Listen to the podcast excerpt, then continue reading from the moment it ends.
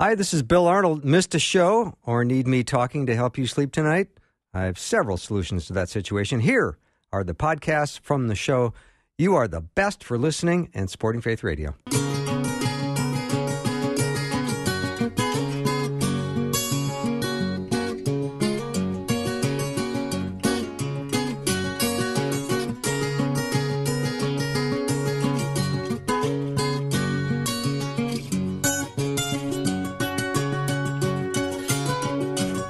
Welcome to Afternoons with me. I'm Bill Arnold, and it is that time of the week where we dive back into our series of people from the Old Testament, and today we're going to talk about Job, and I can hardly wait.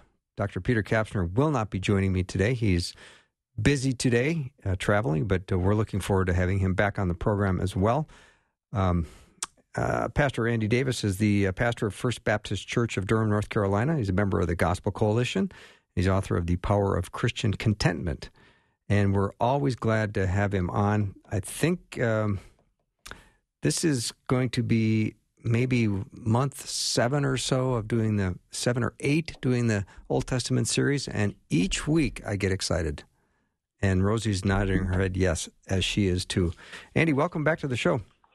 Bill, it's great to be with you today. Thank you. So, you know, that question, why does bad things happen to good people? Mm. We would have to have Job as the poster boy for that, right? Absolutely. Yeah. Absolutely. That's a question that many people ask, and Job is God's answer. Yeah. And the life of Job seems to reveal that we are oftentimes unaware of the many ways that God is at work in the lives of our of us throughout our lives. Yeah, absolutely. I think we're going to see as we walk through the book of Job how the trouble starts in the heavenly realms, and Job isn't aware of it, and It never gets discussed with Job. He doesn't know. We know more as the readers than Job knew when it was going on, although obviously he knows now. Yeah.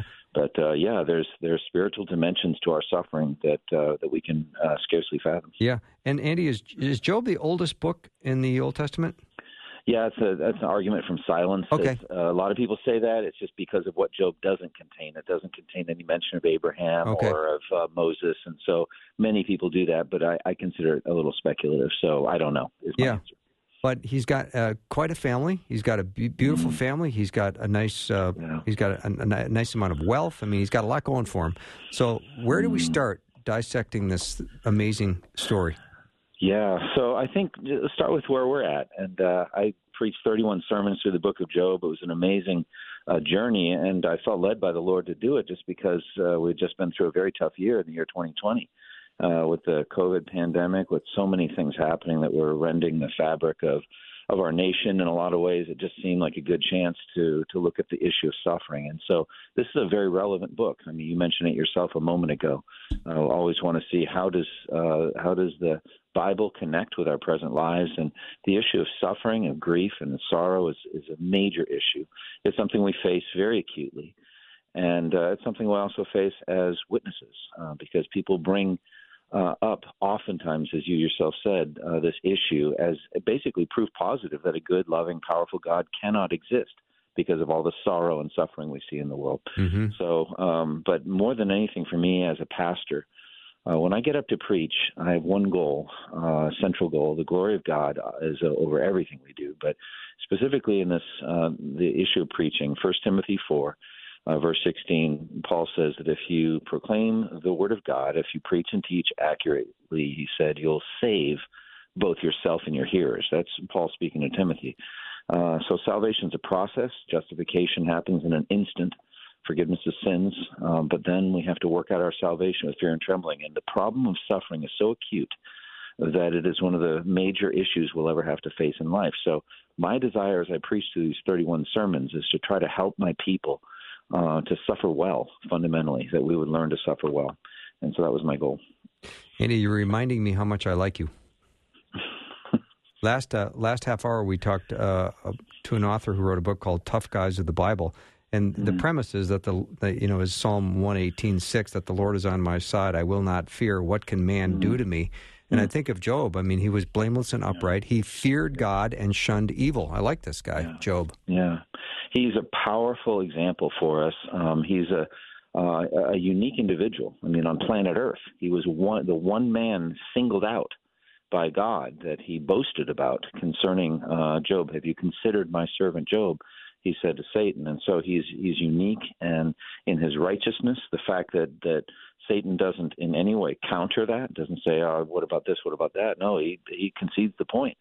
But he believes that he can compel Job to sin. And so Job's an amazing man, and there's so many characteristics of Job that are worth emulating. But there's other aspects to the book of Job. I mean, the first two chapters, as we go through, are well known. You know, as you said, we were introduced to this individual. He's blameless and upright, a man who fears God, shuns evil. He's wealthy, as you said, has a big family. But he's also very pious. And so he's concerned about not just overt and open sin, but perhaps that his children may have sinned and curse God in their hearts, and so he offers sacrifices. He's got a secret piety as well as a public piety, and so he is what he appears to be, a truly righteous man. And then the trial comes about, as you mentioned, triggered by Satan's accusation. The word Satan means accuser, and he is the accuser in the heavenly realms of this righteous man. And he says, I can manipulate this because you put a hedge around him, a hedge of protection around him and everything he has. But if you pull that back, I will make him curse you to your face. And so God allows Satan to move out and take away his possessions, his beautiful children, 10 children. They're grown. They're not little kids, but they're grown because they're feasting in the older brother's home. And they all die in one day. It's one of the most devastating stories ever. And yet in all of that, Job maintained his faithfulness to God. He said he did not curse God to his face at all. He trusted God through all of that, and so we see some amazing attributes. And then phase two, Satan comes back a second time, and he's resilient, he's persistent in a very dark, twisted way. He won't give up on this, and he says, well, look, if you attack his health, if you attack his body, then he will curse you to your face. And so again, God puts limits. He said, all right, you can make him sick, but you can't kill him. And so Satan goes out and brings about this terrible suffering, and then we begin the dialogues. And the dialogues are quite a journey, and it was hard for me to figure out how to preach through that. It's not actually often done. But from Job 3 through 31, we've got a cycle of dialogues that make up the meat of the book. Yeah. Well, you have 38 minutes left to process 31 sermons, so good luck. Yeah, we'll do our best. Yeah, I mean, I really do want to follow your leading on this because I know your head is so full of teaching on Job. I want to make sure that you, again, you're the golfer. I'm just your caddy. I'm just carrying the bag. All right. Well, I would say the central issue here and the central reason that it's in the canon is to help God's people suffer well, and so for me to try to understand what does that mean to suffer well, and I think what it means is to let God bring suffering into your life without you accusing him of wrongdoing, without you cursing God, without you being estranged from God. So that's putting it negatively. More positively, there's one verse I think that sums up this aspect of the book of Job for me very well, and that's Job 13:15, though he slay me, yet will I hope in him. Wow. And that's, I mean, to that point, no matter what God brings into my life, when we think about the three categories of suffering, which is your possessions, your loved ones, and your health. No matter what God brings in those three categories, I will continue to hope in him. I will continue to trust in him. That's suffering well. And so I want to learn to draw close to God. I don't want to charge him with wrongdoing. I don't want to vent and complain against him in a sinful way. I want to be filled with hope. And hope is a strong sense in the heart that the future is bright, based on the promises of God. That's the way I define it, a sense, a feeling that you have that the future is bright based on the promises of God. So I think the book of Job will help us to get the most out of what God intends by bringing suffering into our lives. He intends to bring suffering. It's not accidental. It's going to happen. And so I said to my people as I was preaching through this, it was a very serious moment in one of these sermons. I said, I say this to you with all gravity, and with all a sense of tender affection in my heart, you will need this book at some point in your life. Yeah, so true. And I want to get you ready for that. But here's one of the central insights that I had, one of the most fascinating insights. And that is this, and it hit me as I was driving home late one night after a meeting at church, and I called my son his way to college, and we had a great conversation. He loves the Lord, and we had a good conversation, and something hit me, and I said this, you know, Job was a better man than we'll ever be, but we have a better hope than he ever had. And I was so, it was like a flash of insight. And I told my son, Calvin, I said, hey, write that down, because I was driving, and then text it back to me. Mm-hmm. Now, the concept of a better hope comes right from the book of Hebrews. It's direct verbiage from Hebrews. It says in Hebrews 7, the former regulation, the old covenant regulation, is set aside because it was weak and useless, for the law made nothing perfect, and a better hope is introduced by which we draw near to God. Book of Hebrews also says we have better promises. So you look at where Job was at in redemptive history. Maybe it was before Abraham. Maybe it was before Moses. We don't know. But we know this. It was definitely before the resurrection of Christ. And Job doesn't seem to know what to do with the grave. He speaks sometimes like a hopeless man, like he doesn't know what will happen if he draws to the grave. He can't praise God. That's it. That's the end of it. He doesn't seem to have a hope in final resurrection. There is one part in Job 19 where he says, I know that in my flesh I will see God. And so there's that glimmer, but there are other verses that seem to contradict that. And so he's wrestling, he's struggling, because he doesn't have what we have. And what we have is Matthew, Mark, Luke, and John, and the entire New Testament based on the glorious resurrection of Jesus Christ. Mm. It gives us a better hope, and we have better promises. So he dealt with what he had to deal with better than we ever would have. But we're just at a better place. We can suffer like Paul did, where he says, for me to live is Christ and to die is gain. I'm not afraid to die. It's better by far, actually, for me to go and be with Christ. Job doesn't seem to have that level of resurrection hope. And I think it's a beautiful insight that I had. Though Job was a better man than we will ever be, we have a better hope than he had. And so we can suffer better than Job did at some key moments. Mm-hmm. I wished I didn't have to take breaks, but I do. So okay. I'm going to take a short one. We'll be right back with Pastor Andy Davis. We're obviously talking about Job today as we're continuing our series of people from the Old Testament. Be right back.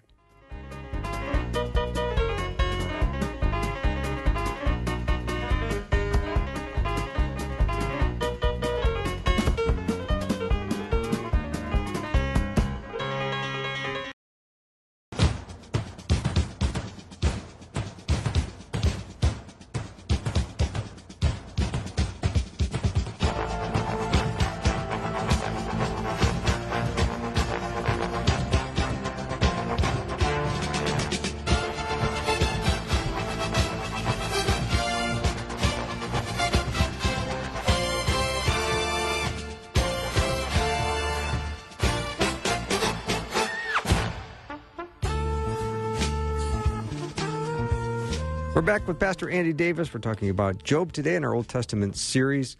And so far, Andy, this has been riveting. And I just during the break, I was thinking how Job never wavered in his thought that God was in control.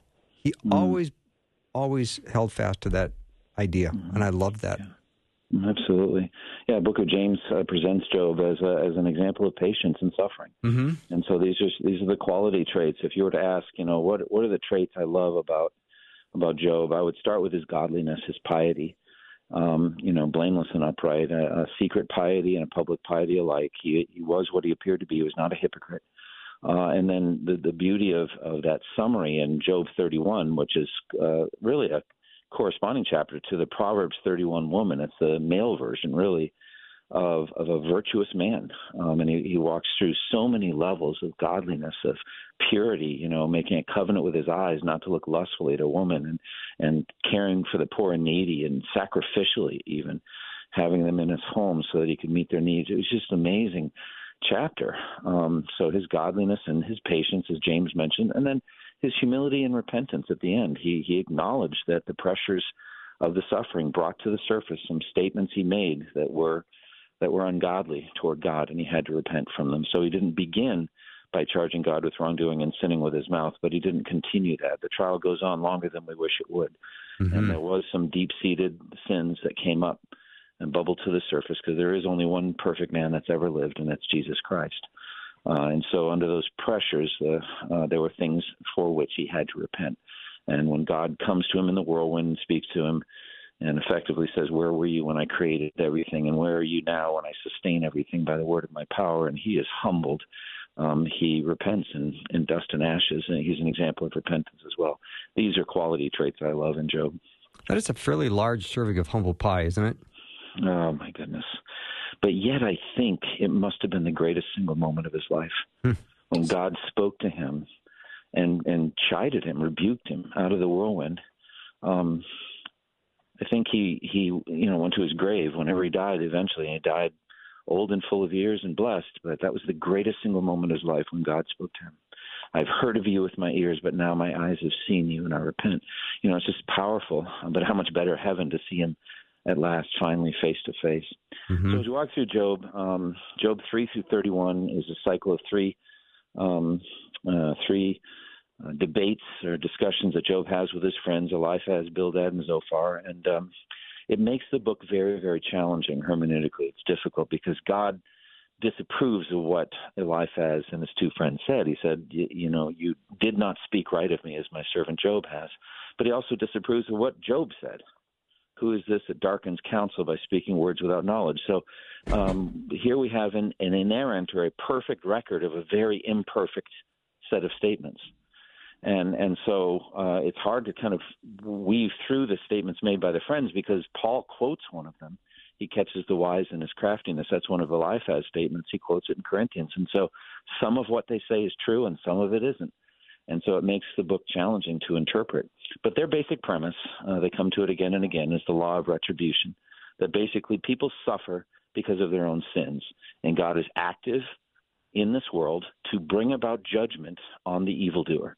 And he does it in this world. And it's a very simplistic theology. And Job seems to have bought into it and accepts it, but denies the premise that he's wicked. So therefore, he's dealing with, is God unjust toward me? And so he's basically, all of them seem to be dealing with that basic premise, that issue of the law of retribution. And so the Eliphaz begins courteously and starts going in and talking to him, trying to bring him about to repentance so that his prosperity will be restored.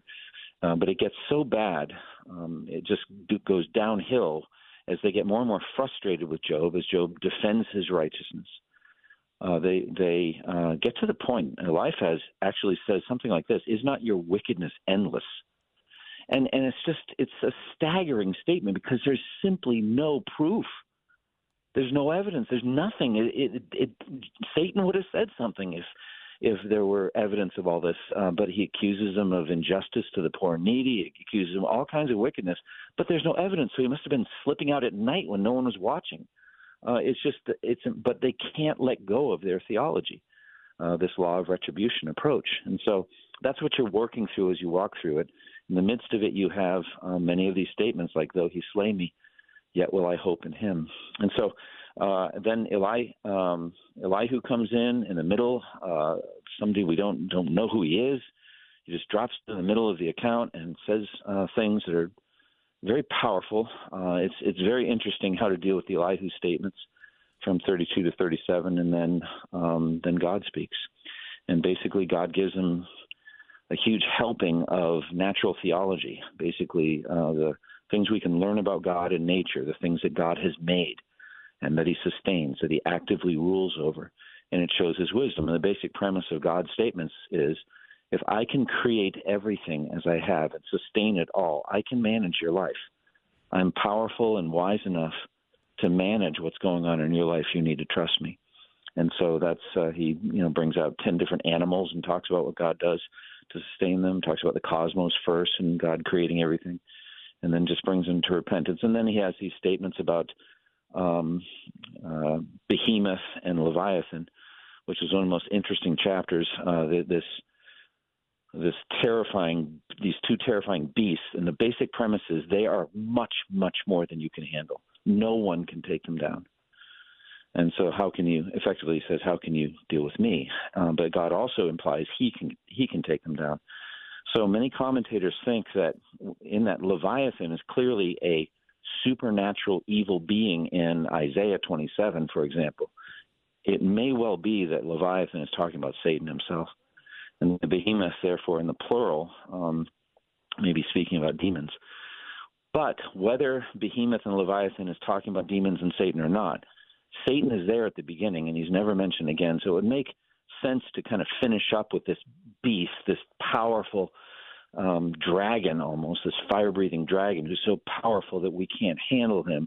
It makes sense then for us to understand that the thing has come full circle and that we cannot understand the problem of evil in this world if we don't understand the spiritual dimension, that we have unseen, invisible enemies, demons and Satan, that are active in making our lives miserable, but that God powerfully controls them for his own purposes. So the hedge of protection, so to speak, is one of the most significant insights we can ever have in understanding the spiritual dimensions. God is constantly blocking and channeling and restraining and permitting demons and Satan so that his purposes get achieved, and that's comforting. Not only is it comforting, it's awesome to think that that is what is happening in our lives, and God is in control and not allowing certain things in. Yeah, absolutely. He says that he will not allow us to be tempted beyond what we can bear. And so right. Satan is on a leash, which he was with Job. You can do this, but you can't do that. And the question could come, why isn't God just kill Satan now, speak him out of existence? And God could do that, there's no doubt, because everything exists by the will of God, and he is infinitely more powerful than Satan and demons. But it's clear that God is using them to achieve his purposes, to achieve his godly ends. So this is that's an overview of the book. I, at the end of this, drew out 10 lessons, timeless lessons for my people. And I would love to share as many of those as we have time for. We're gonna get through all 10, and if we don't get through all 10 in this hour, we're getting you back, my friend. I want to go on your website and start the 31 sermons. I want to start studying and listening to all of this. This is amazing. Oh man, I learned so much walking through it, and I felt so blessed. I would say there's no other book in the Bible that I've studied that has the same presentation of the infinite majesty of God. There's a sense of, like in Job 13, it says, would not his majesty terrify you? Would not dread of him come upon you? And so the concept of a theophany, of God showing up, and where would we be? We would be on the ground. And so the fear of the Lord, which is the beginning of wisdom, is really taught in this book. It's just a majestic thing. And I desired as best I could through preaching and teaching to deliver that to the people who are hearing me. Yeah, so good. Pastor Andy Davis is my guest. We're continuing our study of people of the Old Testament, and today, of course, we're talking about Job, and I already can't wait to listen to this again, and we're not even halfway through it, but we are going to take a short break, and when we come back, more on Job.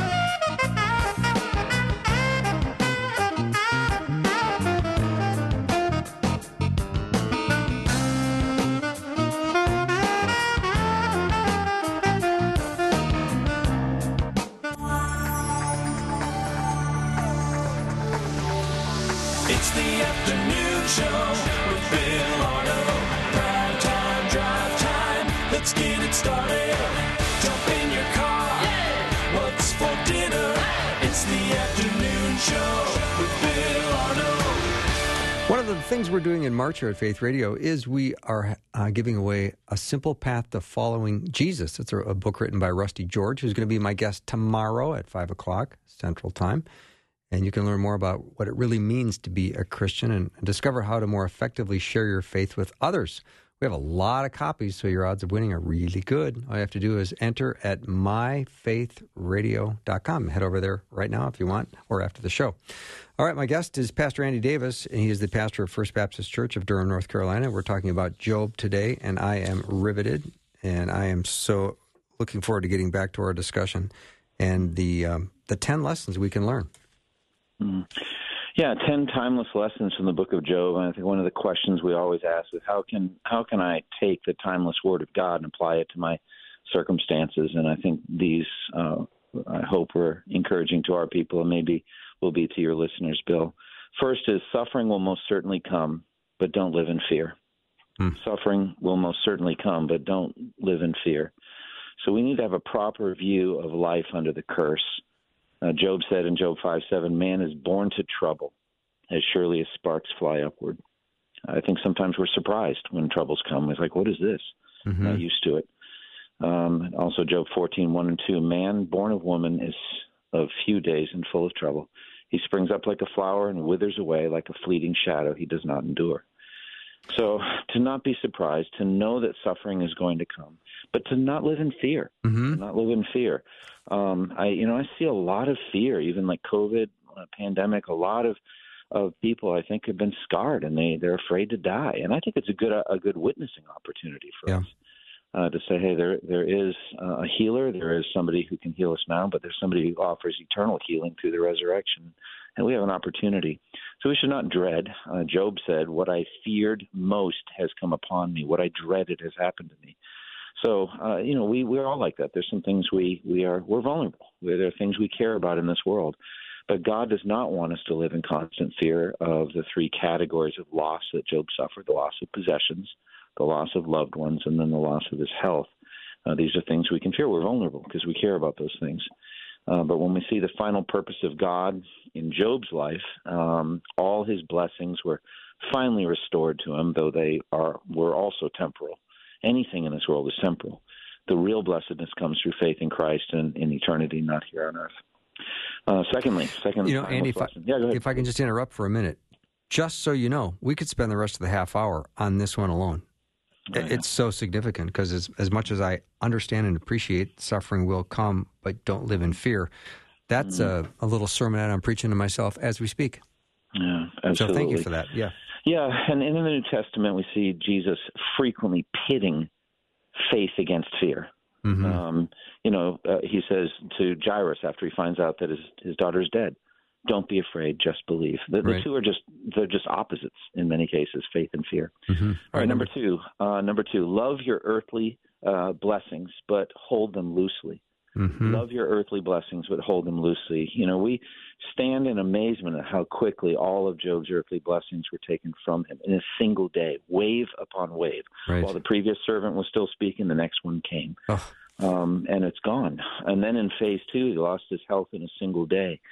So here's the thing. Earthly blessings are, in fact, a delight. They are a gift from God. Every good and perfect gift is from God, all of them. And we should not refuse to partake for fear that we will lose them.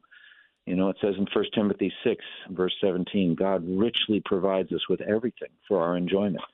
But the book of Job teaches us to hold them loosely. They belong to God, and God has the right to do with them as he sees fit. And that includes so-called our children. Mm-hmm. Our children are really not ours. They belong to God. Job himself spoke of his own body being knit together in his mother's womb. He said in Job 10, remember that you molded me like clay. Will you now turn me to dust again? Did you not pour me out like milk and curdle me like cheese, clothe me with skin and flesh and knit me together with bones and sinews? You gave me life and showed me kindness, and in your providence you watched over my spirit. Well, that was true of Job's children as well. They belong to God. And much of the trouble comes from us thinking that our money and our homes and our clothes and our bodies and our children are really ours. Mm-hmm. And we forget that we're just stewards of things that ultimately belong to the Creator. So we are vulnerable in this present age. Yeah. Our wealth can go away quickly. But at the same time, we ought to learn, as James says, to say, if it is the Lord's will, I will live and do this or that.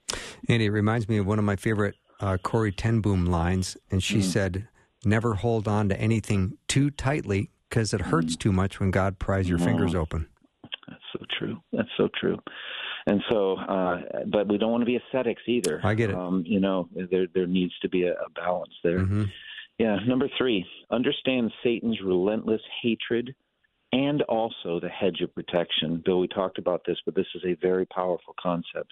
The book of Job clearly reveals the hidden activities of Satan.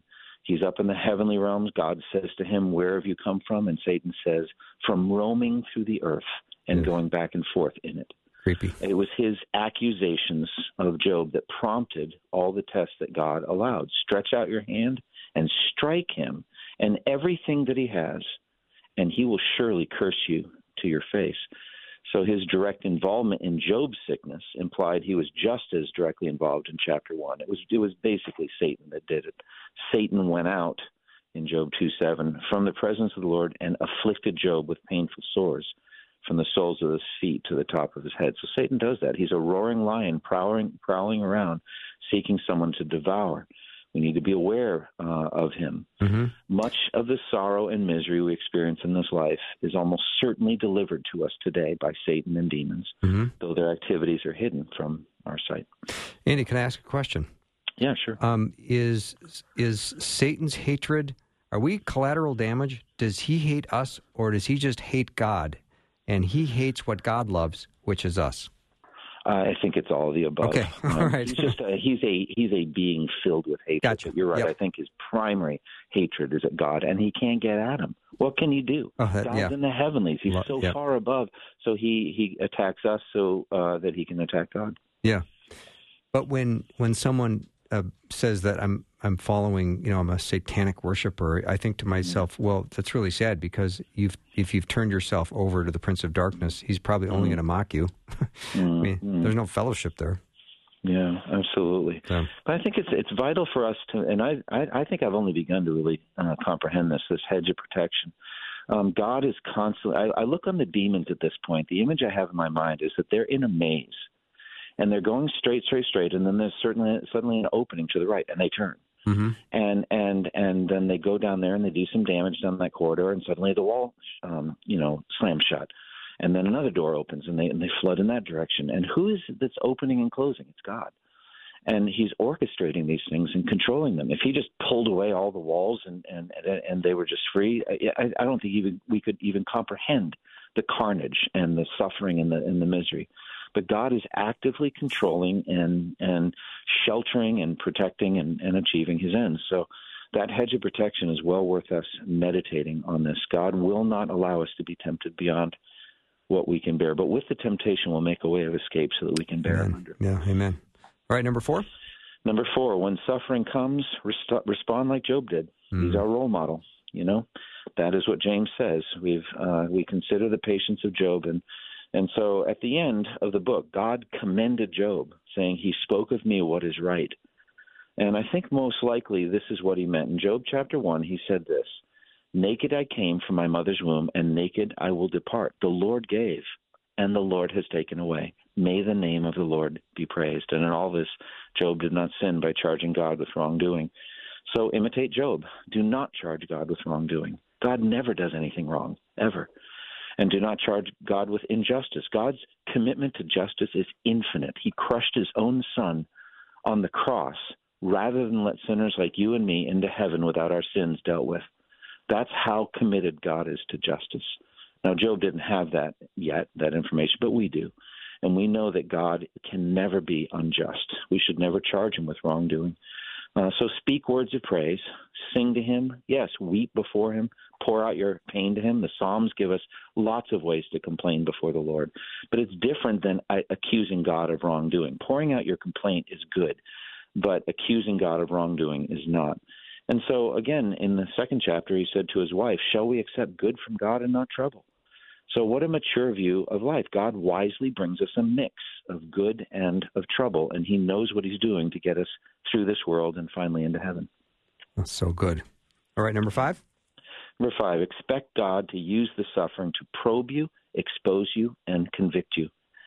The trial, as I said, went on much longer than Job wanted, and that's why he began to decay in his piety. He began to say harsh things against God. I remember at one point in Job 9, he basically accuses God of deriving some kind of secret delight in crushing his people. And that is just such a perverted view of God. That's just not true. God is deeply compassionate toward us, and he only reluctantly brings sorrows into our lives and afflictions. But that's the point to which Job got. And so the trial tends to push hidden sinful attitudes to the surface, and God's going to use the suffering to probe us and to expose us and ultimately to convict us. The trial's going to go on. The cancer goes on longer than we want, the other issues that we face. Job said in Job 7, verse 17 through 20, "What is man that you make so much of him, that you give him so much attention, that you examine him every morning and test him every moment? Will you never look away from me or let me alone even for an instant? If I have sinned, what have I done to you, O watcher of men?" He's talking to God. Why have you made me your target? So that's God's intense focus on us, and Job wanted to break from it. But Job was being probed to the depths of his being. And in the end, he repented of his sins of harsh attitudes toward God. In Job 40, he said, "I am unworthy. How can I reply to you? I put my hand over my mouth. I spoke once, but I have no answer, twice, but I'll say no more." So sometimes we have to put our hands over our mouths and not say the thing that's bubbling to the surface. Mm. And then in the end, he said to the Lord, "I know that you can do all things. No plan of yours can be thwarted. You asked, 'Who is this that obscures my counsel without knowledge?' Surely I spoke of things I did not understand, things that were too wonderful for me to know. You said, 'Listen to me now, and I will speak. I will question you, and you shall answer me. My ears have heard of you, but now my eyes have seen you. And therefore I despise myself and repent in dust and ashes." I mean, if we could get, Bill, to that point in our lives where we have that kind of brokenness over sin, that is a good thing. Yeah, so true. Yeah. All right, number 6, develop a deep, powerful sense of the overwhelming majesty of God. As I said, there's no book that I've studied that does this, that delivers the greatness, the majesty of God like the book of Job does. The verse I mentioned earlier was Job 13:11, "Would not his splendor terrify you? Would not dread of him fall upon you?" So think about if you were Job and God appears in a whirlwind, in a hurricane, and speaks powerfully. And Bill, isn't it interesting that he did that rather than the gentle, still small voice like he used with Elijah? Mm-hmm. You would have thought if any fragile, broken person ever needed the still small voice, it would be Job. But God knew what Job needed. Wow. And he spoke to him powerfully out of a whirlwind, and it worked. That's so amazing. You know, he said, "Who is this that darkens my counsel by speaking words without knowledge? Brace yourself like a man. I will question you, and you shall answer me. Where were you when I laid the foundations of the earth? Tell me, since you understand. And who marked off its dimensions? Surely you know. Who stretched out a measuring line across it? On what were its footings set? Or who laid its cornerstone? While the morning stars sang together and all the angels shouted for joy. Who shut up the sea behind the doors when it burst forth from the womb? When I made the clouds its garment and wrapped it in thick darkness, when I fixed limits for it and set its doors and bars in place, when I said, 'This far you may come and no farther, here is where your proud waves halt.'" Wow.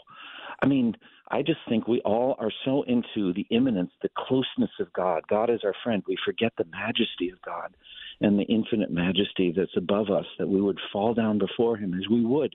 If God showed up in glory, we would be on our faces. They always were. Everyone was.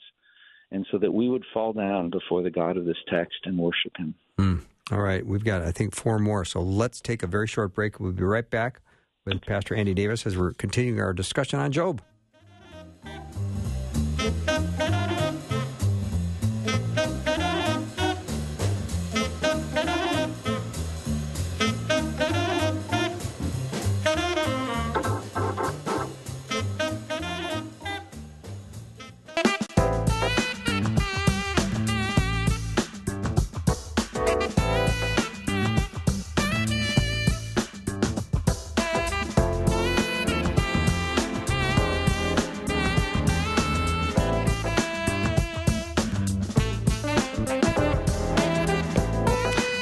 Pastor Andy Davis. He is the pastor of First Baptist Church of Durham, North Carolina. We're talking about Job. I'm talking fast right now because he's got 4 more lessons that he wants to share, and I want to make sure we get him in.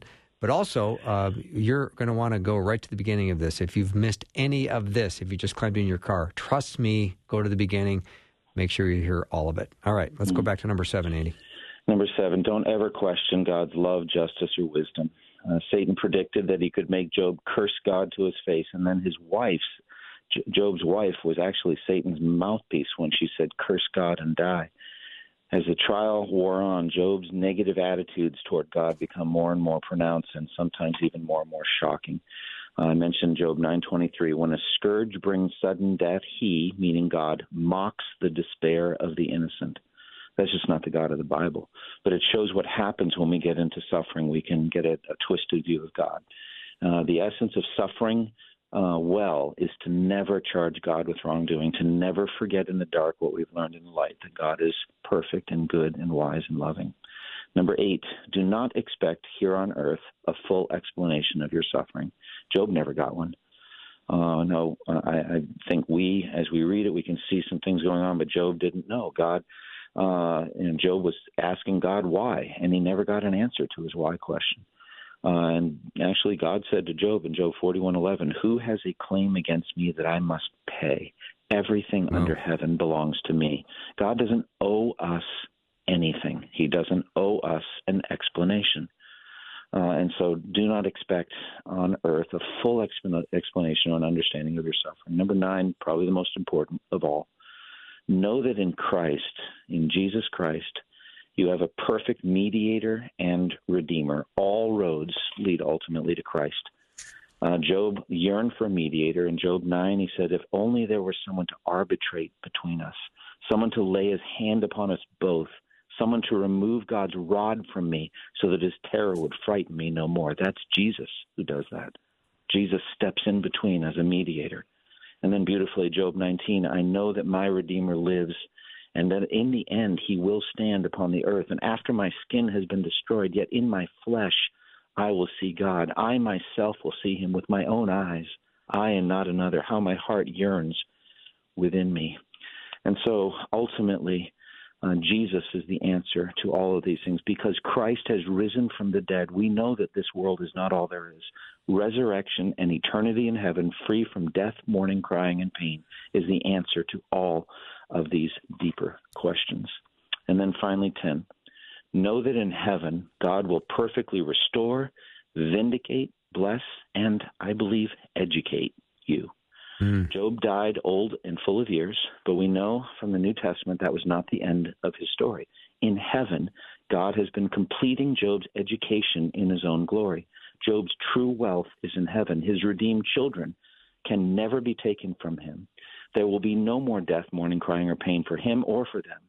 Job is perfectly vindicated before all the redeemed as a hero of the faith. In radiant glory he will shine for all eternity, and so will it be with us. And we'll find out in heaven God had a perfect reason for every suffering he ever brought in our lives.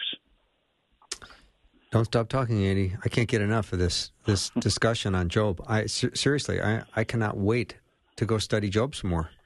Yeah, it's a good book. It's so rich, and my desire is I want to write all these things in my next book, hopefully. That's what I'm going to sketch out and work on, but it's not written yet, just the sermon. Well, please write it, and I'll have you back on the show. You can come on the show anytime you want. You know, I have heard people, when you hear expressions, and Rosie and I were talking about this earlier before we started this interview, that we'll sometimes have people say, oh, I'm going through a real Job-like experience. When you hear that, what is your thought when you hear that? No, you're not. I mean, we can't. That was my thought too. We can't carry his shoes. However, I still think there's some compassion. I mean, God, people are at different levels. Some people stronger, some weaker. And so, what would be a minor trial for some kind of mighty warrior of faith, a man or woman who's strong in the faith, for another person, it's devastating, and God knows that. So it's all relative, I think, to where we're at. God is very wise in this, and He knows how we're suffering and struggling, and He's compassionate. Mm-hmm. When I've studied Job, I've always thought, isn't it interesting that Satan and his fallen angels are still somehow allowed access to heaven? Yeah, but it's a middle heaven thing. I think God's in the highest heavens. And the reason I say that is it says in the book of James that demons believe and shudder. Yeah. So that means that God's not immediately apparent to them. They have to believe in God. And so that's why they do all the stuff that they do. When Jesus shows up in the Gospels, they're terrified of him. Terrified of him. What's interesting is the demoniac of the Gadarenes, the legion of demons, comes to Jesus. He doesn't run away from him. And he knows there's nowhere to go. There's nowhere to go. And so if he's going to beg him, drive us into the pigs, he's got to go throw himself before Jesus. So the demons are terrified of Jesus. And it's just a powerful thing to see. Mm-hmm. And it reminds me that he is not accountable to us. We are accountable to him. Yeah, absolutely. He does not owe us an explanation, but I do believe, and I wrote this in my book on heaven, he will give us full education. We will see his reasons why. Not that he owes it to us, but just in his grace he gives it to us. What does he say to Abraham before destroying Sodom and Gomorrah? Shall I hide from Abraham what I'm about to do? God wants to reveal his purposes to his children. Mm-hmm. One of the things I've picked up from this hour, which I picked up many things, Andy, but one of the things is the idea that God appeared to Job in a whirlwind, and amazing, given his state of mind and body, that he wouldn't show up in a more gentle, soft, whispering voice, given the amount of suffering that he had gone through.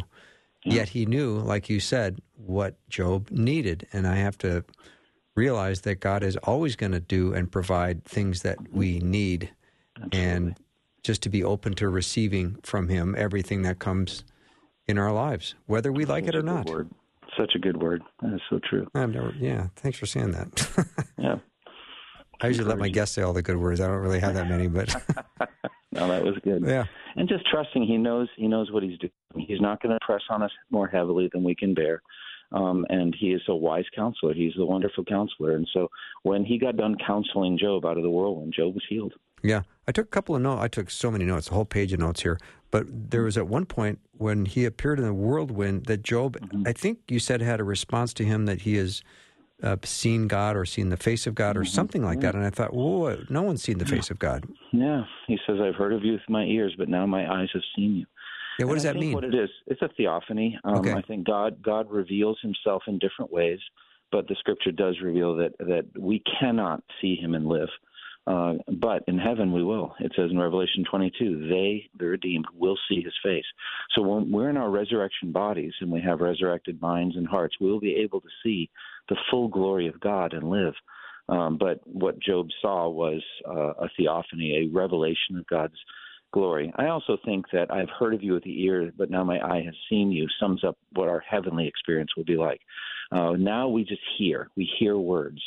We read the scripture and we hear. You and I have been talking words to each other, words of truth from scripture, but they're still just words. In heaven, we'll see face to face. Mm-hmm. What has been one of your favorite takeaways from the study that you did on Job and the 31 sermons you preached? Yeah, the infinite majesty of Christ and what he's given us, the resurrection hope. It was Athanasius that said that Old Testament saints did not have the clear view of the glory of the resurrection that we have now. And so he was the one that led me to that meditation of we have a better hope than Job. Job just didn't have the information that we have. He didn't have the promises. Mm-hmm. We have John 11. I am the resurrection and the life. He who believes in me will live, even though he dies, and whoever lives and believes in me will never die. Job hadn't heard those words. He didn't have those promises. Yeah. But we do. Job's wife said that he was a man of integrity, so he must have really been a man of integrity if his wife said that. Why do you think that the wife survived all of the death and destruction? Yeah, she's an interesting character. We don't know much about her, but God replaced the 10 children with 10 other children. I talk a lot about that in one of my last sermons. One child doesn't ever replace another.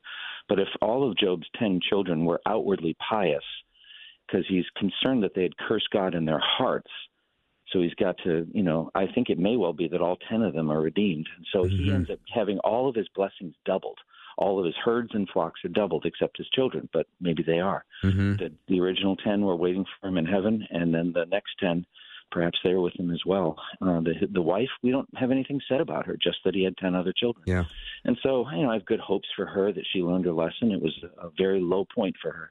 Yeah. But like I said, she was effectively Satan's mouthpiece, curse God and die. Mm-hmm. Andy, I love God more now than I did an hour ago. Oh, then it's been time well spent. Yeah. Thank you so much for doing the show, and I look forward to having you back on again soon. To that. Yeah, thank you so much. Thank you, Bill. Yeah, Pastor Andy Davis has been our guest talking about Job, of course. If you missed any, please go listen to MyFaithRadio.com. Check out the podcast. Send it to a friend. I know it's been a blessing for me. I hope you as well. I hope you have a great night. Guy Talk is tomorrow. Pastor Rusty George will be joining me. Look forward to spending time with you. See you then. Thanks for listening. Programming like this is made available through your support. Information available at myfaithradio.com.